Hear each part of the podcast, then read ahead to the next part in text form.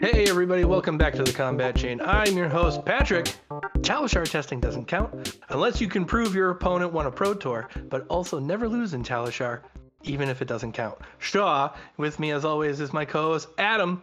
I'm here to chew gum and beat Stroop waffles, and I'm all out of gum. Philip Chuck. Adam, how are you doing today? Hey Pat, I'm good.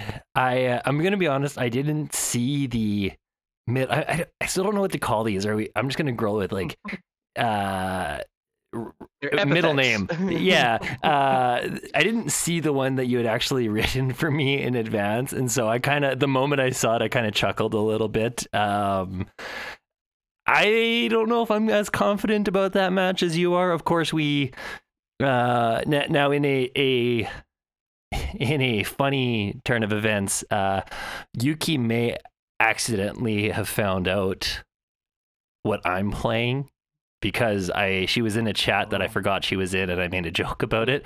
Uh, but I don't know what she's playing. And because I'm I'm not supposed to know, right? And I I, I, I I'm genuinely certain that she's gonna approach it from the sense of like act as if she's not, you know, um, she's gonna be Yeah, as, yeah. as as good I about it I as don't think the stakes are as high that she's gonna be like, you know what, I'm gonna tech the shit out of this deck and I'm No, gonna no. do everything I can.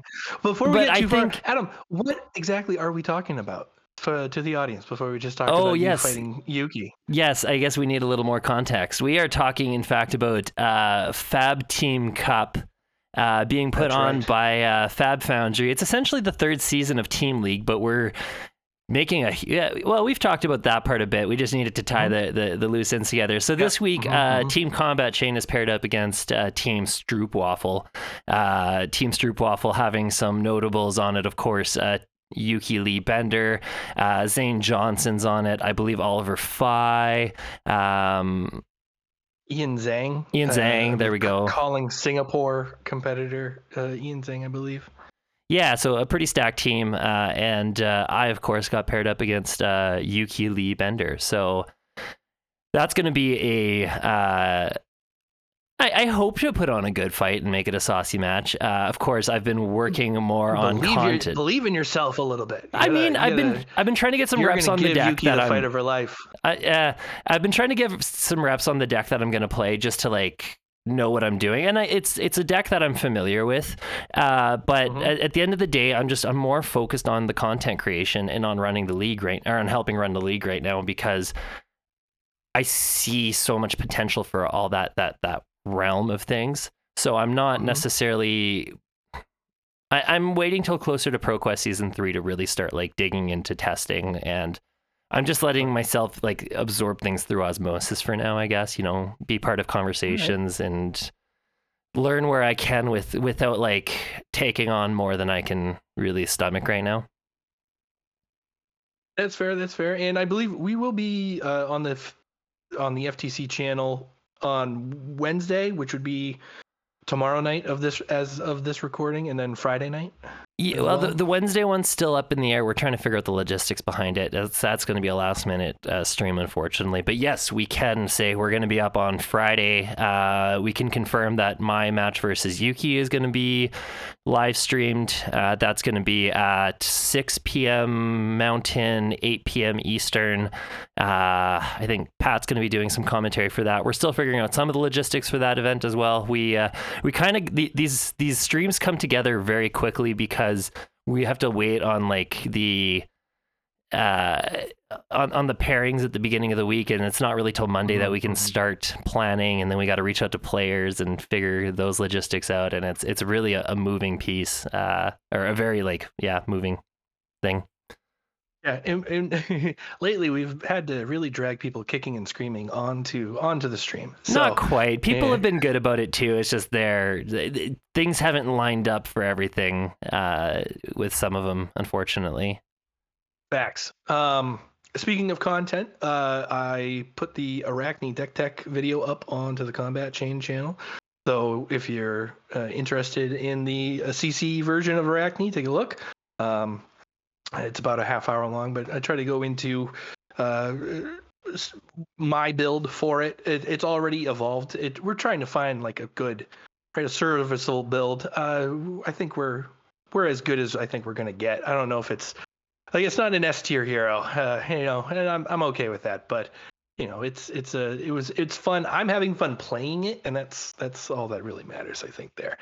Um, so on top of that, we had a Battle Hardened uh, in Hong Kong. Uh, Blitz. I love Blitz. Blitz Battle Hardened happened, Adam. So um, we got the top eight of that, and uh, the winner is uh, a person named Powerful Dixon. I love the names they use in Hong Kong. But Dash on uh, Powerful Dixon on Dash uh, Blitz uh, won the whole thing. Uh, we had one, two, we had two dashes, three Rhinars, two Iyslanders, and a Prism taking the top eight of the Battle Hardened Hong Kong. I think Pulse Wave harpoons and berserks all over the place. it's the future. Yes, and uh, we'll we'll dive into uh, a little bit. Uh, we'll dive into that in a little bit with our guest this week, uh, who we'll bring in right now. Our guest this week is a legend in the flesh and blood community. He is the Calling Sydney 2019 champion. Uh, he was 17th in the Calling Orlando. He was the Australian national champion in 2021.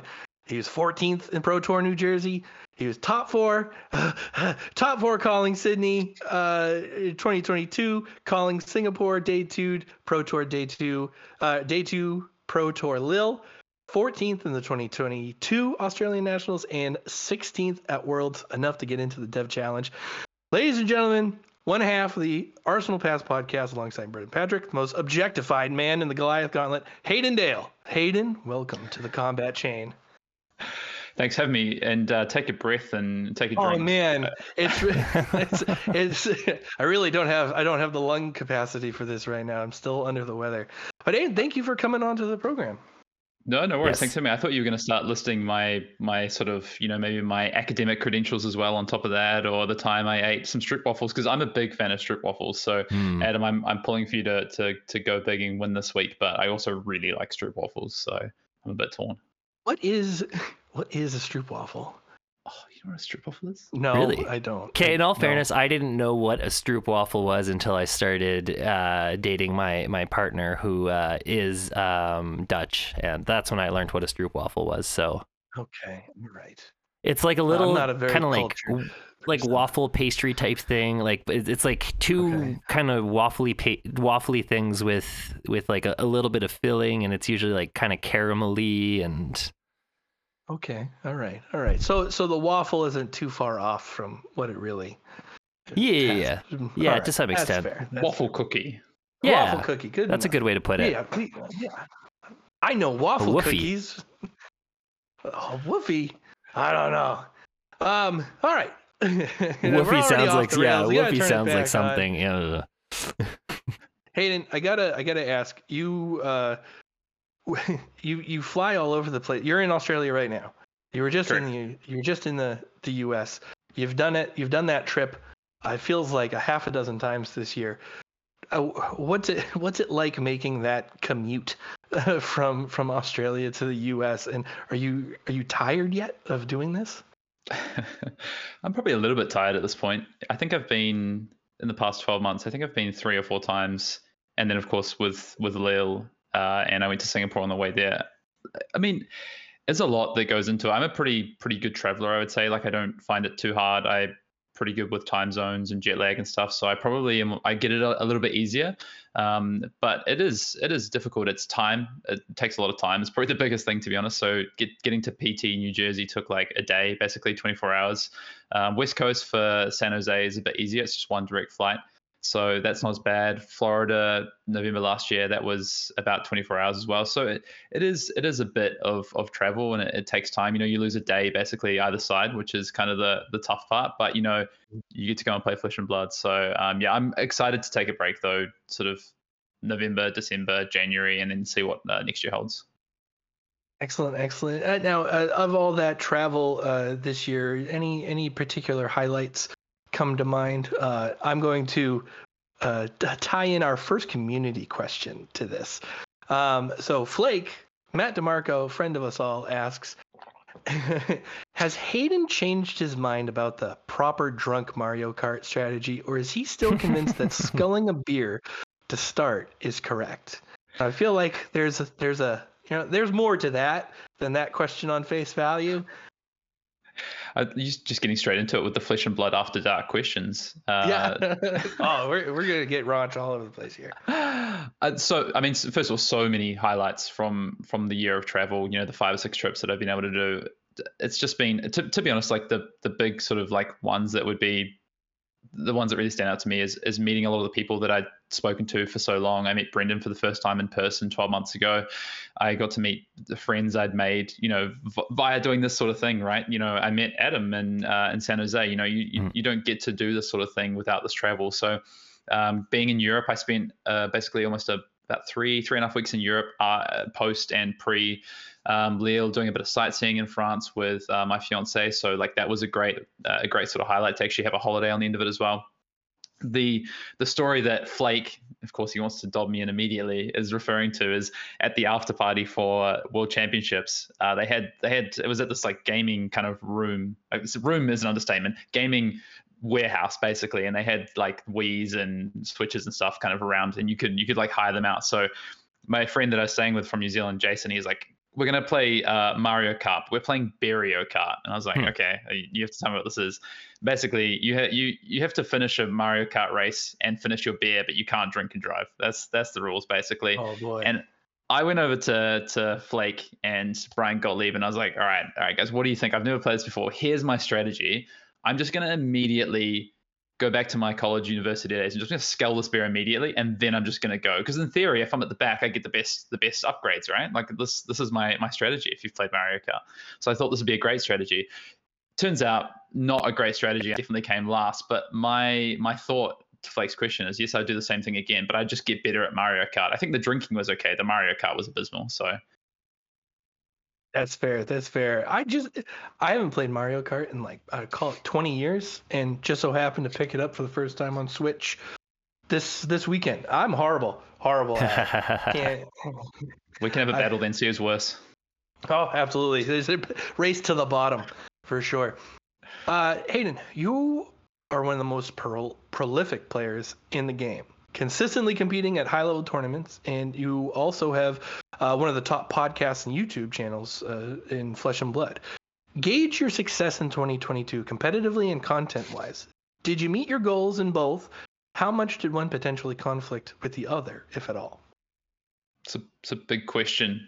Um, and that last bit's really interesting, I think, because it's something that gets talked about a reasonable amount. And it's it's definitely a balance trying to find time for content creation and trying to play you know effectively what is, at a high level if, if you if you can um, in terms of I maybe if I break it down, like the the podcast and what we've done with Arsenal Pass is kind of just taken on a life of its own. We never really had plans for what Arsenal Pass would be outside of just me and Brendan were talking about the game a lot. We thought we could you know put this into a podcast form and share our experiences and some of the things that we are finding as we started to go to events as organized play started to happen for flesh and blood um, and then it just kind of has evolved especially this year. You know we started in october no we started mid of 2021 and uh, it's been kind of the last 12 months in particular have just been exponential sort of growth and we've branched out into you know a lot more youtube content with deck techs and interviews of players and um, you know a lot of different things.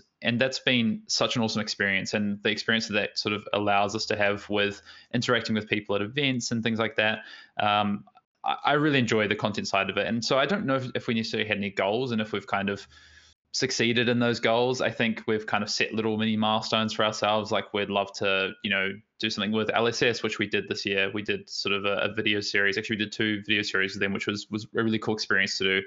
Uh, we knew we wanted to have interactions with certain certain people, and um, then also probably what has driven the YouTube stuff has been the competitive side. We've we never knew if we'd continue to be competitive players and if I was to gauge my success on, you asked about the competitive side of the game. Mm-hmm. Like I'm really happy with the year. You know, I, I mean, I would have loved to have won a pro tour, but you know, you can't, you can't, you can't do it all, right? And I think um, starting the year winning the Australian National Championship was like the best possible way to to start the year. Um, and then traveling to play these events, I was really happy with my finish at PT1. Less happy with PT2. You know, I think I finished like 70th or something, like a, an eight and six record or something. Um, and then World Championships, like I would say I didn't I never really go on with like a, a, set sort of goal of where I want to be, but I know I want to do well. And going to the tournament, I felt really good about the event. So I felt like I could I felt like I could top eight. I felt like I could potentially win if I got the right sort of stuff to go my way.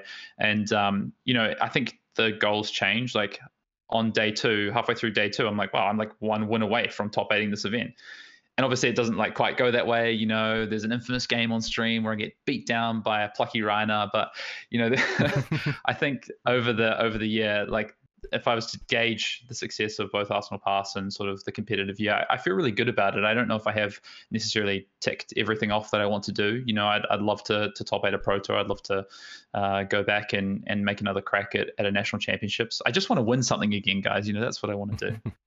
right? It, see, those the national championships in particular seem to be quite the the uh, litmus test benchmark setting kind of affair. Team Dragon Shield obviously kind of swept it in 2022, and that was kind of like their moving into uh, like national season into world championship season. It seemed like that's kind of a goal that they had had set there, and you had done a similar. Uh, 2021 Nationals really put uh, both both you back into the, the competitive spotlight, and then uh, that Viserai deck, right? It was uh, that you just blew that up completely once once that happened. Just everyone kind of everyone looked at that and went, "Oh yeah, it's good." Turns out, um, I. You talk about the infamous game on stream. You are in. It was, it was round 16, the last mm-hmm. last round of Swiss. You sit down. You see you see Rhinar walk me through what is what goes through your head when you see barraging beatdown into Alpha Rampage. What's the mindset there?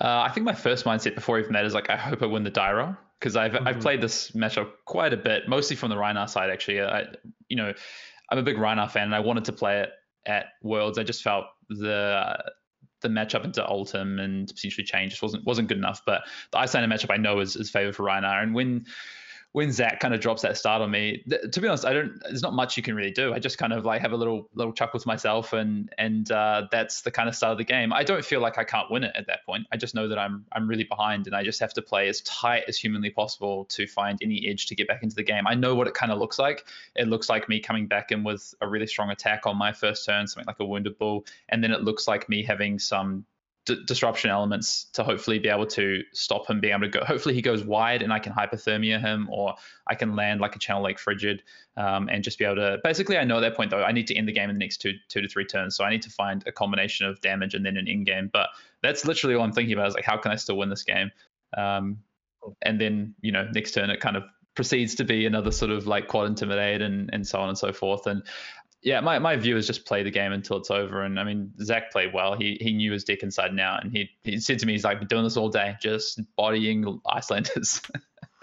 it does seem. I, I, I love Rhinar and Blitz. Uh, I've I have shamelessly jacked several of your Blitz lists, uh, and and run them myself, and it's it is fantastic. Uh, in especially into Iyslander. Well, um, I gotta give a quick shout out to you though, because there's a video that's probably by the time this has gone out up on the LSS page where I play an Arachne deck that is your basically your I think it's like two or three cards different to your Arachne deck.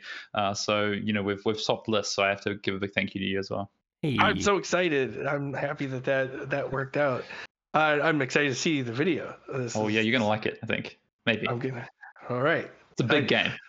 It's I, I, I genuinely didn't think that you'd, you'd you'd pick it. I'm glad you did. I'm I'm, I'm super excited to to see see how it goes.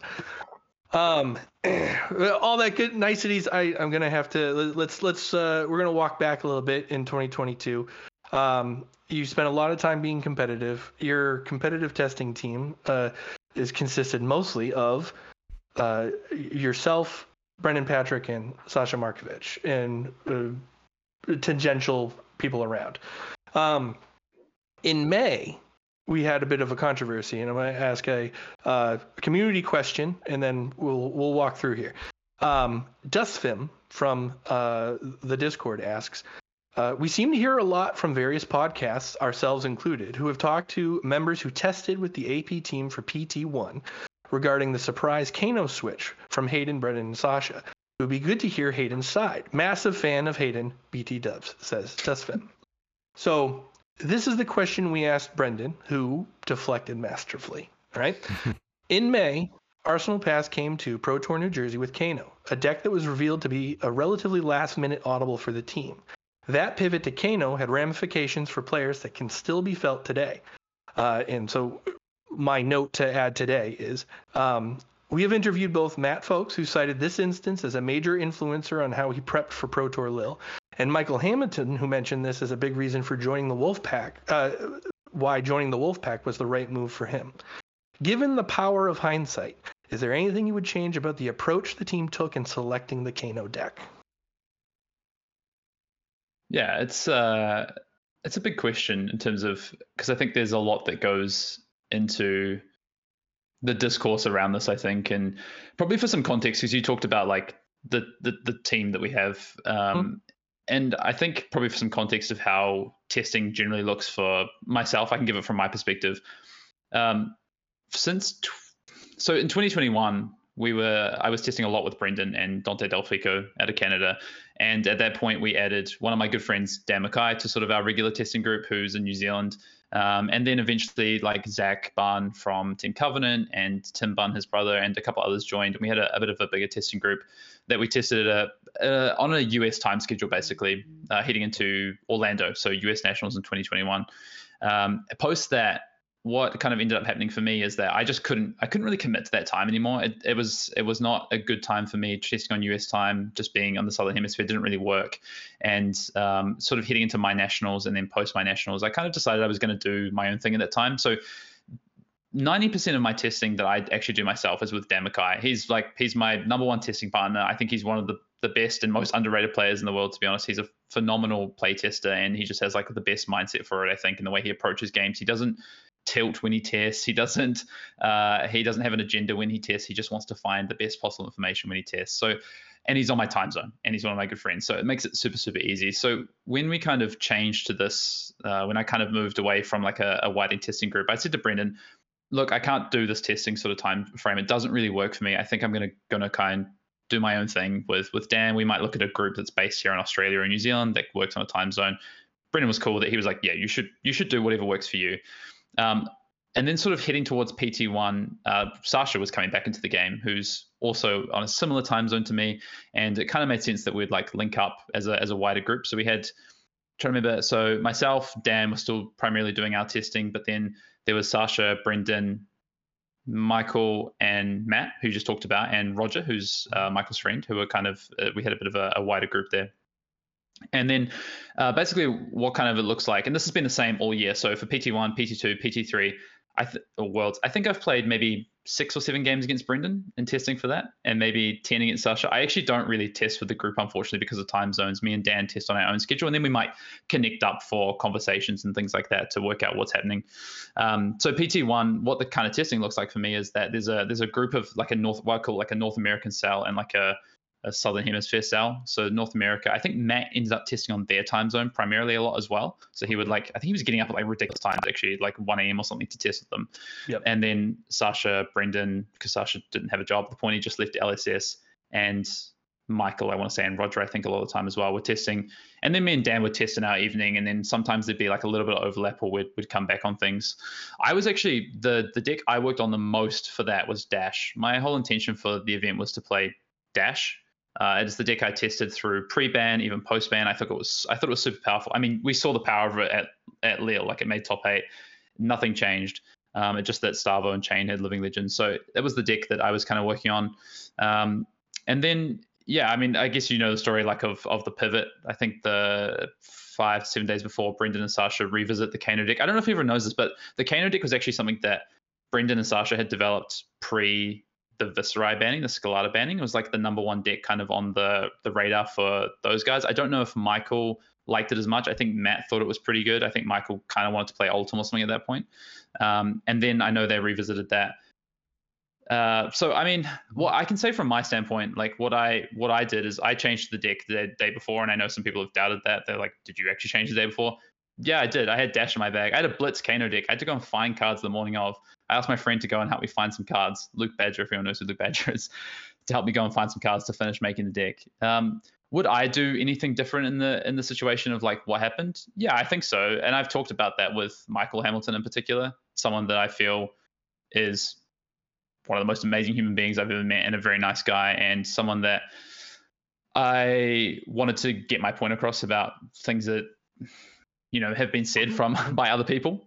Sure. and uh, we, have had that conversation and I, I, think that's water under the bridge uh, between at least myself and, and Michael. But yeah, yeah I, I, I, at least like you can feel free to ask more pointed things but I, I don't really have too much else to say other than like that was kind of the process for, for me. And it's really hard I think not being testing on different schedules and at different parts of groups and stuff i think adds a lot of complication to these kind of things and it's something mm. that i've tried to reduce in my personal testing moving forward because it's really hard to have this discourse and know what people are doing whether people are testing with other groups people are testing only within this group and what expectations are for sure. So I, I suppose to expand on, like, not to not to beat a dead horse there, but I, I, the impression I got from Matt and and Mike was that there was a pretty a, a pretty good consensus on. Uh, I want to say Matt, Matt was saying that it was it was Chane, right? It was uh, the the group going into PT New Jersey was was on Chane. There was exchange of information, right? There's there's test data, everything that was leaning towards, uh, right, le- leaning towards that this this result, and the um, because the, the impression that that we get is that that uh, that testing data transparency ended right abruptly, and then uh, you know, and then dot dot dot Kano comes it comes to New Jersey. Now you've you've done a very good job of of. Uh, I'm, not saying you're, you were lying. I believe you. I believe you. That it seems like a very reasonable, uh, reasonable story. Uh, you know, in explanation for that. But is there? I mean, was, was there?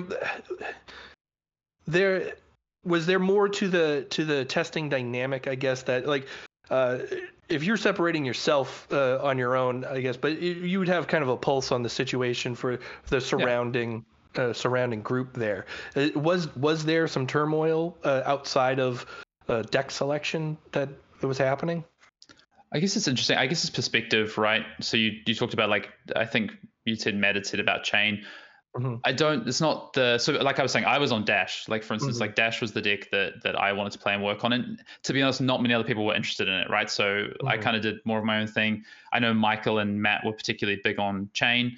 Um, Dan was just doing the testing. He wasn't going to that PT, so he was just in it with me on on Dash. We were literally just playing games of Dash and trying to work out that that build right. and what it should look like.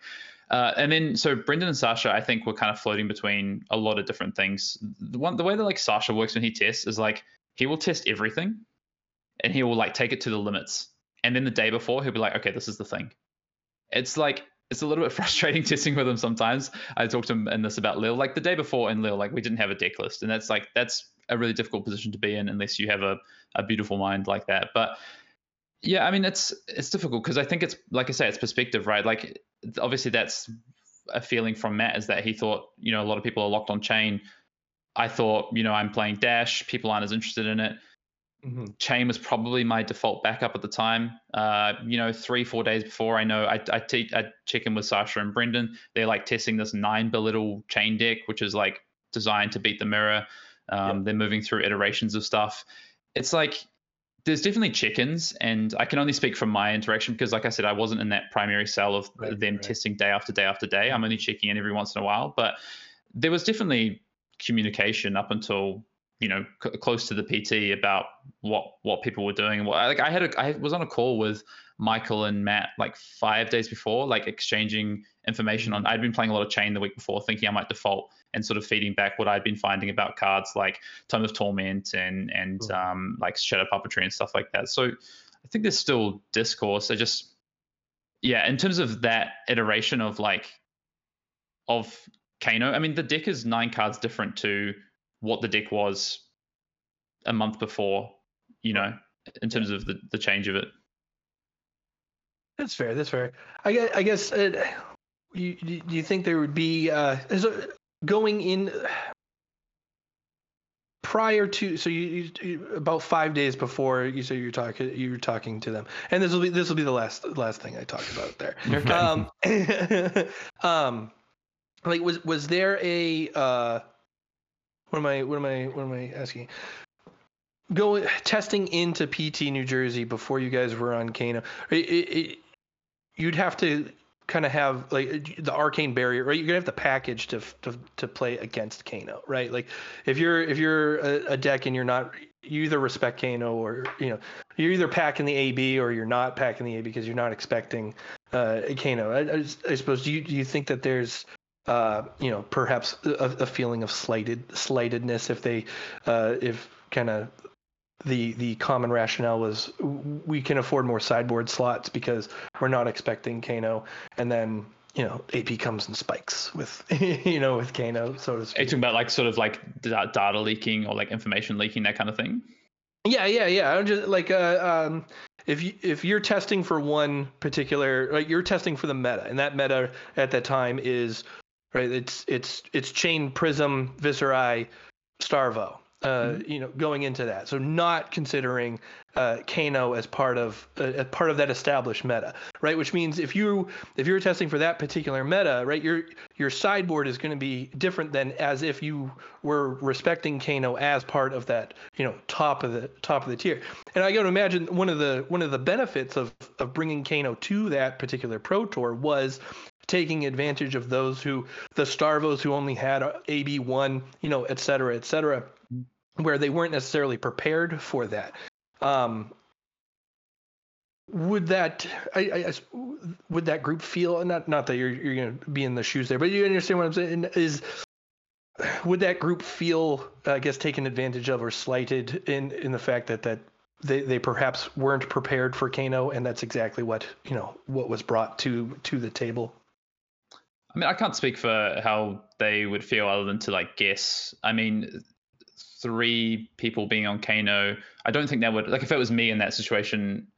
I don't know how they would feel. I can't speak for that, but if it was me in that mm-hmm. situation, I wouldn't want to change cards in my deck. I wouldn't have thought unless I knew there was like a it was like a so like dash at pt2 everyone was like that was like the top the topic of conversation like a week before and everyone was running around the day before trying to find smashing good times to put into their deck like yeah. it was known that a lot of people were going to pick up and play dash i think so unless you knew something like that was going to happen i mean I, I i personally wouldn't i don't know how other people would, would feel about it in terms of their feeling about you know us playing it I, I I guess they've both spoken about that and, and how they feel. And I've had a conversation with Michael specifically about that, as I said, because uh, I, I, wanted to. I wanted to, to have that conversation with Michael. In mm. terms of like data and things like that, yeah, like the reason to play Kano and the reason like it's a great late switch is because people aren't packing Arcane Barrier. Like I remember sitting yeah, yeah. down three days before the event looking at top lists and just no one's got Arcane Barrier. We looked at like the the um, the events from like two weeks before, the mm-hmm. battle hardened, all the, the the ProQuest season. People just aren't playing them. People aren't even playing Shock Charmers in their Starvo decks. It's like it be, as you get closer and closer, and the narrative doesn't change. A deck like Kano becomes such a better option. It's part of the reason I actually played it at Worlds as well. Is like it got back to that sort of meta where people were mm-hmm. They cut all the Oasis Respites from the deck. They're not playing Arcane Barrier because it's now correct and fire to only play AB one against Iyslander, things like that. So mm-hmm. yeah, does that answer your question? Sorry, I was trying to understand. Yeah, yeah, no, no, I was I, I that you've done more than enough. I'm, I'm all right. I have beaten the dead horse. Thank you, thank you for humoring humoring us. That thus concludes the the the saga of PT New Jersey for the combat chain. All right, moving on. We saw your Arsenal Pass partner somewhat sunset his time as a competitive player as he took up casting at Worlds. Uh, his highest profile gig doing so yet. You yourself have dabbled in a bit of casting in the Goliath Gauntlet and other streams over time. Where does Hayden Dale go from here? Do you continue to climb the competitive ladder, or do you start to lean more into fab-related content and casting? And is is there a walk away point uh, in in the future? Yeah, I mean, it might not be so much climbing as it might be sliding down the rungs. Um, I don't know. I would like to play competitive Flesh and Blood for sure. Uh, for me, it's a question of logistics and time is really the the tough thing. So you talked about travel at the start. it, it is it is mm-hmm. tough, and it not only is it not ideal, but it does take up a lot of time just to travel, and that's let alone before we start thinking about things like testing. You know, um, so I would like to. It really depends. I was hoping we'd get some sort of organized play announcement probably before December to make some decisions about what I wanted Yeah. to do next year around playing. Uh, if there's a pro tour in Europe, for instance, I'm saying this now, but it could change. I'd really struggle, I think, to to make it to that pro tour. Mhm. Um, again, it's just the, the hardest to travel to. It's the most expensive and it, it takes the most amount of time. But US is probably on my radar. So Yeah. the first pro tour of next year looks like it's going to be in North America. I Yeah. will, I would say more than likely, I'd say like I'm 80, 90% to attend that right now. So we'll, we'll see what happens. Um, yeah, I've done some casting. I really enjoy it. I don't know if it's quite for me. I don't know if I'm quite the archetype for casting.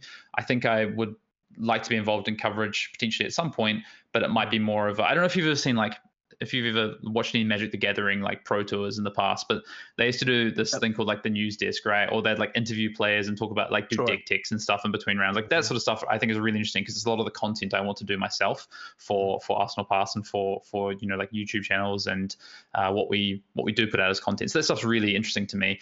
But casting, I've done it a few times. I do enjoy it. I just don't think I'm as good at it as, as other people. and don't think I can bring across the things that someone like a Brendan or a Brian Gottlieb or a Flake can, depending on their, their role they're filling. So, um, is there a walk away point? Uh, depends who you ask. If you ask my fiance, there probably is. You know. I mean, it depends. It depends on what happens next year. I'm enjoying playing the game. I've got some PTIs banked. I can have the luxury of choosing which which pro tours I do or do not go to. Uh, I don't feel pressured to go to them like maybe I did this year. I felt like Mhm. for my profile, whatever you want to call it, from for Arsenal Pass and to play the game I loved, I felt like I had to go to everything. I felt priced into it. I really don't feel like that anymore. So my my probably target on the wall next year is go to at least one pro tour, play in any callings that are in the southern hemisphere is probably my my kind of target right now. Mhm, mhm. Uh, you you bring up you bring up if the boss if the boss says says so right uh it, there uh both David David Rude and Chris Ray right both both Yep. are uh unofficially officially retired for basically basically the same reason they, they gave about a year and a half uh, or you know they gave organized play in 2022 uh everything that they got they they hit that mark and then they said or it seems like their their families were like okay you did it. Now that's that's enough. Is that is that a discussion that has taken place? Or or you you kick that can down the road a little bit? It's probably a discussion I, I have with myself where I instigate. Uh, My Devon, who is my fiance, we've been together for a very long time. She's known that like it was part of the package deal. It was like I play cards, right? Like it was always part of the part of the deal. And she's been super supportive uh, of of all sort of like, especially with Flesh and Blood and and what I've wanted to do. So we've definitely had that discussion, but it's more to be honest, it's more for me about like career. So I have a job that's reasonably demanding. It requires a lot of travel and stuff as well. And I do want to make sure I get to spend time at home and doing the things I love, like getting outdoors, spending time with friends, going out to eat, you know, all these sort of things. And I felt like this year I definitely had to sacrifice a lot of that to make time for testing and to do the things that I wanted to balance with flesh and blood and just just day to day life, right? Just work and just you know cooking dinner whatever it is you know there's like a bit big balance so um to be honest it's more just yeah what what i feel i have the time and the sort of the bandwidth to to do next year and uh, at the moment decision is not sure but I, know i want to keep playing and it's like you tap you get that needle in your arm right it's like so hard to say i'm i'm not going to do something or to walk away like you know chris david are they going to stay away who knows you know it's really hard to stay away from from the game once you're into it i think and both very good players so you know they could easily walk back in and do it yeah chris, is already in in the test servers already Of course, Uh, yeah, yeah, sounds about right. playing, playing stuff I'll just Um, test. I'll just test. Just help out. I'll just test. Right, just be the gauntlet deck. Yeah. Be, the- be the gauntlet deck. Um. All right, uh, Goliath Gauntlet. Dur- during the Goliath Gauntlet uh, pregame show, you were you you were objectified. Uh, y- you were uh, consensus the most attractive player in the tournament. So congratulations. It was it was unanimous. It was uh, uh, so congratulations. How does it feel to be uh, a sex symbol in a trading card game? Well, I- I think it's a bit of an achievement because Caleb Van Patten was also in there as well. So I don't know how I've snagged that one, but I'll I'll take it. I mean, I don't don't really know what to say to be honest. Um, I'm just I'm just me, you know. I just you know, you know, and that's that's that's what you bring to the table, right? And and that's what it's the natural charisma. Uh, we have a community question tied to this. Speaking of sex symbols, Oh, uh, Sean, Sean Hill uh, uh, t- on Team Combat Chain uh, and on the Discord asks, does Hayden agree that Adam Philipchuk has the indisputable best mustache in all of Flesh and Blood? Do you know what? As a great moustache, Adam, you do have some competition though. You've I got some know. competition from the likes of like Simon Denning. Yep. You know, Mhm. Taylor Morrow as, at some points has had a great Yes, slog on his face. I don't know if he 100%. still does. Yeah. So you, I'm gonna I'm gonna say for now, yes. But you know, I think it's uh, you've got some stiff competition. And I, I'm the first to Ooh, to acknowledge that you know Simon Denning is it uh, Philip McKay uh, in your Oh, Phil, Phil, yeah, but he just grows hair. He'll grow a moustache in like a week. It's kind of unfair. he's, one of the gifted ones. Uh, but nonetheless, like you know, he he's got a, a, great mustache. Uh, what I said Simon Denning, uh, Taylor from uh, the Attack Action podcast, and I don't want. I, it is very much part of my goal to have the quote unquote best uh, mustache and flesh and blood, but I don't want to just have the title thrown around. I want to like I want to see it be like earned fair and square. And if it does go to one of those other gentlemen, I, I 100% like that. If through fair play, if that's how it, it the, the chips fall, I think that is how it should be. And at the end of the day, I, I just want it to be. I, I, I don't, and I don't even know how do we go about like fairly I don't- I don't decreeing this. Look, look, I, I, I don't know how we got this far into the conversation. Well, I'll to be honest, This is- Sean- This, this is for the sake of the audience. Yeah, Sean's Well, the one who's now. really Yeah, yeah. we're we here are now, here. right? So, so you do cosplay, right? There's a if there's a cosplay contest, we got to have a stash, a stash, Stash Stash off. We got to we got to have it on. Yeah, stash off. Every pro Oh tour man, re- high stakes stash off. Whoever whoever loses, that's it. I- Only I- one stash oh. remains. That that is Oh, very high stakes. I mean, like I yeah, I would if there was a stash off, I I'd pull the the mustache wax out and like really When do it up. la- when was the last time? When was the last time you didn't have a stash? What, what when was when was the last time you you took the razor to the full? I actually don't believe it's been over two and a bit years. I think I've had Oh, this man. mustache longer than I've been playing Flesh and Blood. Now that I think about it, huh? All right, all right. So Ah, you- all right. you- Hey, look, flesh and blood. Let's talk about a card game here. Um, we live, we live in a post dynasty world right now with upgrades and wrinkles added to a number of classes, as well as a completely new hero. Hayden, we know you love some Rhinar, even when it's rolling you at Worlds. I'm sorry. Uh, which leads us to the next community question. Darth Prentice slash Greg asks, uh, he would love to know if Hayden has dusted off the Ravenous Meataxe to test its synergy with Berserk in Rhinar.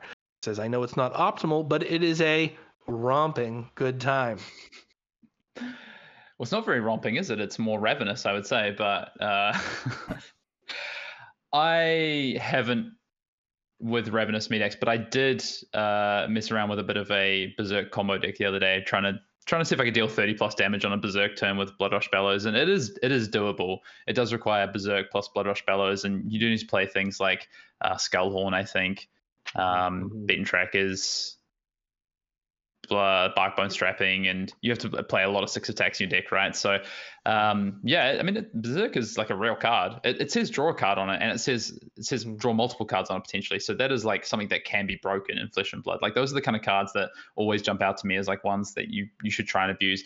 There might be this kind of like ravenous, you know, Meataxe deck that he's talking about that that Greg's talking about that you can just when you draw Berserk, you can guarantee at least some value off of it. So you raise the floor because Berserk has quite a low floor, I think, but a really, really high ceiling. So maybe there's a deck that's somewhere between, you know, you can pop off with a combo, but maybe when you just draw this card, it it, it, can be useful. So I, I think there's something there. I just don't know.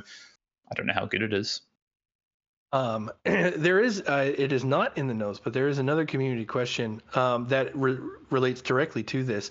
W- What would it take for LSS to print a, a blue six attack uh, brute card? It, it seems like seems like it, it's it's off limits, um, and uh, James White has has gone so far. I believe at Worlds in the Q and A had talked about how he does not want blue impactful attacks like printed in Flesh and Blood. And Macho, and he, Macho Grande and Thunderquake were uh, Guardian selections uh, towards towards that end there. Uh, what, what, what needs to happen to get get that? I think we need one more. Yeah, so that that's uh, do you know I actually asked this question to one of the devs at Worlds. So uh, we during the dev challenge we actually did a, a bit of a welcome to Rathe draft afterwards, and I held up Blue Wrecker Romp and I said, "How do I just get another another three of these in my class constructed deck?" And an unnamed dev said, "Go away." so uh, I think the the issue with it, if I was to start with that, is that it adds consistency, right? Like like you said, mm. James talked about the power of blue consistency and powerful cards, right? Macho Grande, Thunderquake, uh, Glacial Footsteps, these kind of cards that Guardian, particular Oldhim, have access to are really strong. We've seen them do a lot of work, but that's in a Guardian archetype, right? It fits the archetype. It is mm-hmm. true to what the Guardian's trying to do. Is is a blue resource card true to what Brute is trying to do in terms of flavor, but that, that's one thing. But then go beyond that and you talk about the consistency of which that adds to the deck. It might just be too good, to be honest. Like even if it costs, it's you don't even have to be able to play it. It could be like a six cost, you know, discard two cards. It comes in for six. Like it doesn't even need to be in any way balanced. It would just be that the printing of a six, the printing of it being blue and it defending for three would be good enough. Now, I think one thing that you could probably get at a generic slot is potentially you know, swing with massive tree, you know, an upgrade on swing with big tree costs one more, but has effective one more power at each each step. So you could have a, a blue six that doesn't defend. Um, that's probably what you could have. That would probably be, be balanced. But yeah, I, I, would say I think we'll see it in the future, but I think it's something that probably uh, they're, they're wary of, of doing. I think I, I have a sneaky suspicion that the dev team have thought about this and thought it's probably a bit too good. That's fair. That's fair. Um, there there seems to be a lot of crazy cards coming out uh, from Dynasty. Um, I will be the first to admit I have not had the time to watch parts one or two of your Dynasty review, so uh, those answers may be in there, but I don't know yet. Um, but uh, there's we we just talked about Berserk. Uh, Pulse Wave Harpoon apparently mm. is changing is changing the landscape uh, for Dash completely. Uh, Looming Doom and uh, Deathly Duet for for Viserai uh, and uh, Ironsong Pride uh, showing up for Dorinthia. Um, how many of the are these cards for for real? What what cards in Dynasty are for real are in really going to change? Right, change the landscape of classic constructed and blitz here, uh, and which ones might be a little overhyped. Dynasty's a, a frigging great set. I just got to say, like, I've been super impressed the more I play mm-hmm. with cards from Dynasty and start to look at them. They're they're so different from Everfest. Everfest felt like you know a lot of the the rich got richer, right? It felt like yeah. that a lot with Dynasty, uh, with with Everfest, and the cards I, I didn't think were particularly interesting either. I don't think Blue Auras are particularly interesting to be honest, and and I've played a reasonable amount of Illusionist. I don't think Ravelin Runeblood is a particularly interesting card, for instance. I think a lot of the cards in Dynasty are really interesting, something like Looming Doom. What a what a card! Like that card is so much depth to it. It's it's really interesting. Um, I think these cards, what what Dynasty's doing right is you look at it, Iyslander, Oldhim, Briar, Fai, basically get nothing from the set. Maybe you could argue Fai and some sort of different build could get something, but basically nothing. What Dynasty's doing is helping bring these other classes up to potentially being able to compete. Now, will it be good enough when we get you know all things said and done to ProQuest season and Pro Tour one, will will these cards be enough to do do what maybe they seem like they're doing? Not sure, but a lot of these cards are definitely for real. I mean, one you didn't talk about is Hanabi Blaster, right? I think that might be the most yeah, yeah. powerful card in the in the set. To be honest, I think that is that even more so than Pulse Wave Harpoon to me is what's pushing Dash to be a competitor for one of the best decks in the format. Um, but yeah, like you said, Looming Doom, that card not only really interesting, but I think is is really good. It adds a lot of. It's like really dynamic card as well. I don't think it's massively crazy powerful, but it's really flexible. It's a blue defensive three. It's a non-attack action. It can turn excess runechants into long-term damage. It can help you push through damage against uh, defensive decks as something like Viserai. Um, Ironsong Pride is just a really cool, interesting card that has a lot of play around to it. So yeah, I, I think these these cards are good. I'm trying to think about cards that maybe seem a bit overhyped. Uh, definitely Duet is like okay, I think, but I, like that's a card that I think might be a little bit, a little bit overhyped. Maybe, maybe uh, Savage Beatdown for Brute, maybe a little bit. Skullcrack, Skullcrack. There you go. That's an overhyped card. There you go. Yeah, yeah. Um, I, I didn't list, and we haven't we haven't talked uh, the Katsu card. Well, the the ninja cards, right? The, the combo cats. Is cats a thing? Cat cats looks like Benji to me. You block. It seems like if you block Tiger Swipe, you're you're in the clear. But some people have been pulling off these, I don't know, the 45 damage, Yeah. you know, triple art of war type type turns. There is that is is Katsu. Is that what it needed? Was, was cats? Um, I'm not sure. It's definitely different, and it definitely gives you a different avenue to attack on. That's different to the combo kind of traditional lines that Katsu has. It's, it's probably more powerful for sure. Is it good enough to be better than just playing Fai? I'm not sure. Like Fai can have those turns, right? Fai can have the Mhm. the double art of war, the art of war, um, searing kind of turns. So Right. yeah, it's it's cool. Like you say though, block out tiger tiger swipe. Am I kind of in the clear? I, I'm not sure. There's I one thing I think people could look at is is utilizing some of the items and potions potentially um, to to set up even bigger turns. But yeah, it's cool. I really like it. I like what Crouching Tiger is as a card. As this like it's not a token, but it's also not a you know it's a card that disappears. It's uh, it's quite interesting. It is. It is very con- very confusing initially about whether or not because looking at it, I I had a discussion with my group and it was like you know Phoenix you know Phoenix Flames didn't didn't uh, end up in the deck at first and then they is there any reason to put a Crouching Tiger into the deck? I don't even know. I don't know if that's Not that I can think Uh, of. no, I can't think of one either. Uh, Arakni, a new hero. Uh, it's it's it's fun. Um, we just talked about. I, I posted deck tech on the the classic constructed earlier.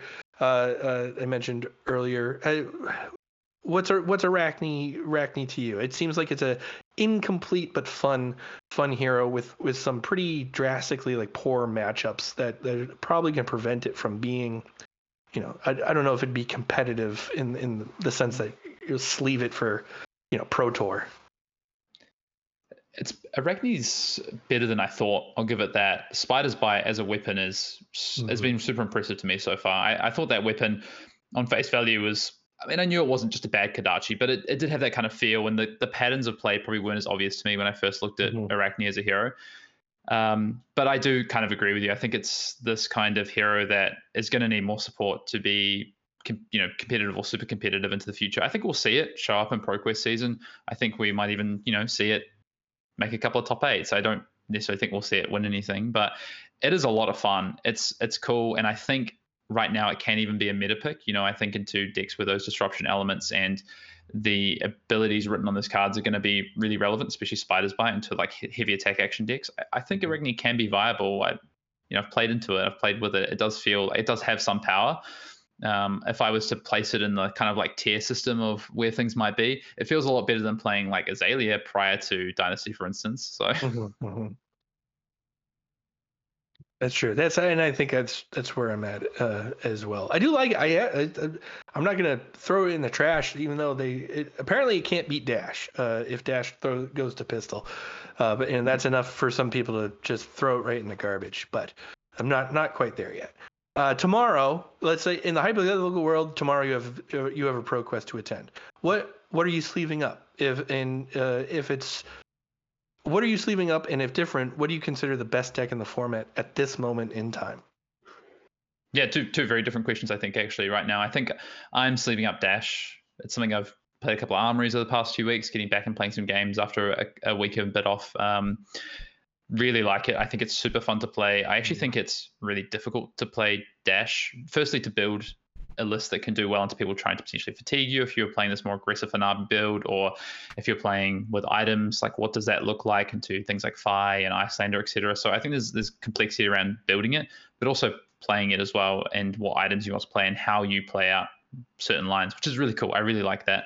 Um, what I think is the best deck, I don't know. I have a feeling that Fire is probably still just the best deck. Um, I think it was for Worlds. To be honest, I think it was probably the had the best matchup spread.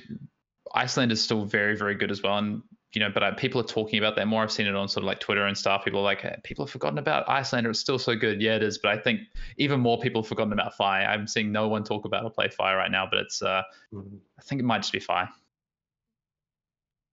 That's that's that's an answer I like. I'm sick of Iyslander. I I am just I, I don't know what it is. I I have trouble f- playing it uh, playing against it, and it just seems like if you're at if you're at 15 life uh, and and everyone's equal, they're they're winning anyways, and they're about to lethal you, and there's nothing you can really do about it. Yeah. Uh, if, if you're an Iyslander player, just cover your ears for a second. But I find Iyslander quite boring to play.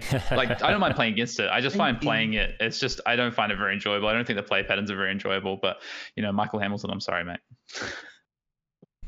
you know he he is he's one of those like uh, he he loves those numbers right? It's all it's all a numbers game and it's just it, that's all it is. It's un unsexy numbers and as long as he gets those numbers right and that that's right up his alley uh there for there. Okay one last question and then we'll wrap it up.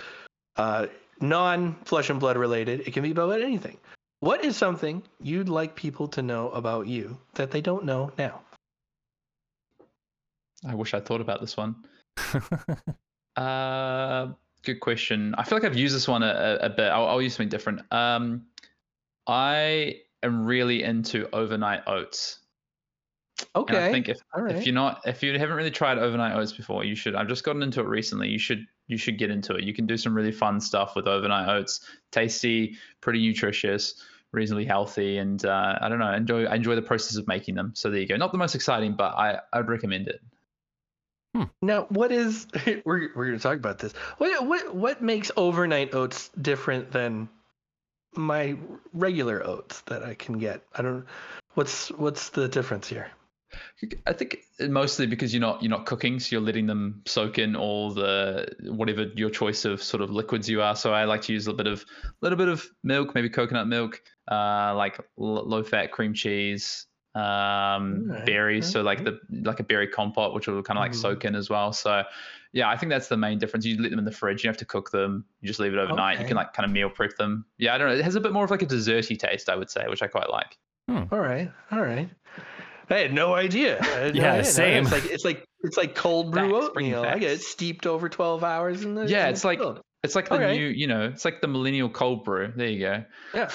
All right, that's fair. All right, hey, we did it. We got through. This is that's that's what we got uh, here this evening. Um, this is your opportunity to plug plug plug your stuff. Where can we find you? Tell us your links. Tell us your social media uh, handles. What do you, what do you got? Hey, Oh no, no problem. I'm good at this one. Uh, yes, you can find me on Twitter. I'm at Fyen underscore Dale, like the tunic and like my last name. Um, always pretty active on Flesh and Blood Twitter. And we, you know, I'm one half of Arsenal Pass. You can find us on YouTube, Spotify, all podcast platforms for our weekly podcast. Sort of more competitive related Flesh and Blood content, and then we do a lot of deck techs and uh, occasional gameplays and um, some like other videos where we sort of see fit. So that's, that's kind of what we do. And you can see me at hopefully Pro Tour number one because it sounds like it's going to be in America. So I want to thank you for coming on uh, to the program. Uh, I know there there was I am right I am I am doggedly ill right right now, so I try to push through it. I uh, I'm sorry if I was a little raggedy, um, but I do want to say that uh, Arsenal Pass and you and Brendan are. Uh, are, our main inspiration. You, you, the combat chain exists because Arsenal Pass exists. We are inspired by you. Uh, we look up to you. We try to model you. We try not to plagiarize you, but we we do. we you are. I joke that uh, you, you're kind of like our parents. So you're you're one of our dads. Uh, so we we appreciate everything you do for the game, for the community, and uh, and thank you thank you for coming on and and like being an inspiration to the combat chain.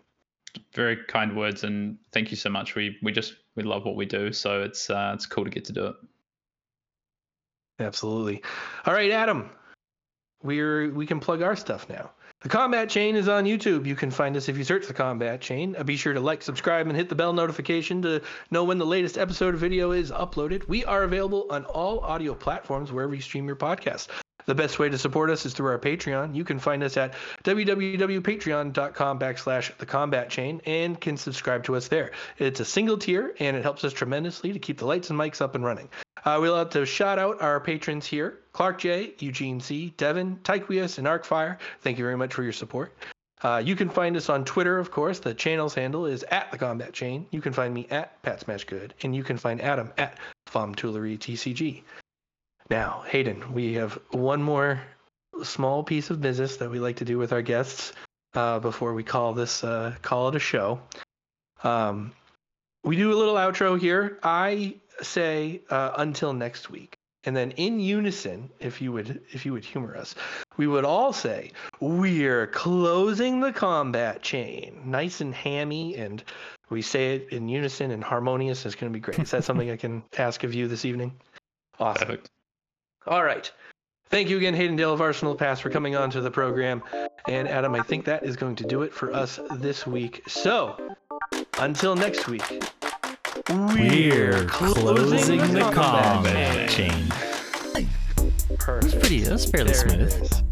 Is. That's the best. That's that's a professional. It's uh, so hard. I was combat waiting for I was waiting for your delay, and I was like, I think you have like a for me like half a second delay, so I'll just wait and It then I'll go. it is, it's all of us are like a half second off too, because I always think he's he's off in my ears, and he's like it's perfect. That's how it works. Yeah. He's, he's the It's- source. That's the fun of it, though, is it's like the, the awkwardness, and it's like everybody trying to like, hey, do we go now? Do we? It is. All right. On three or after three. yeah. But hey, we did it. Thank you. Thank you. Thank you so much. for for doing this.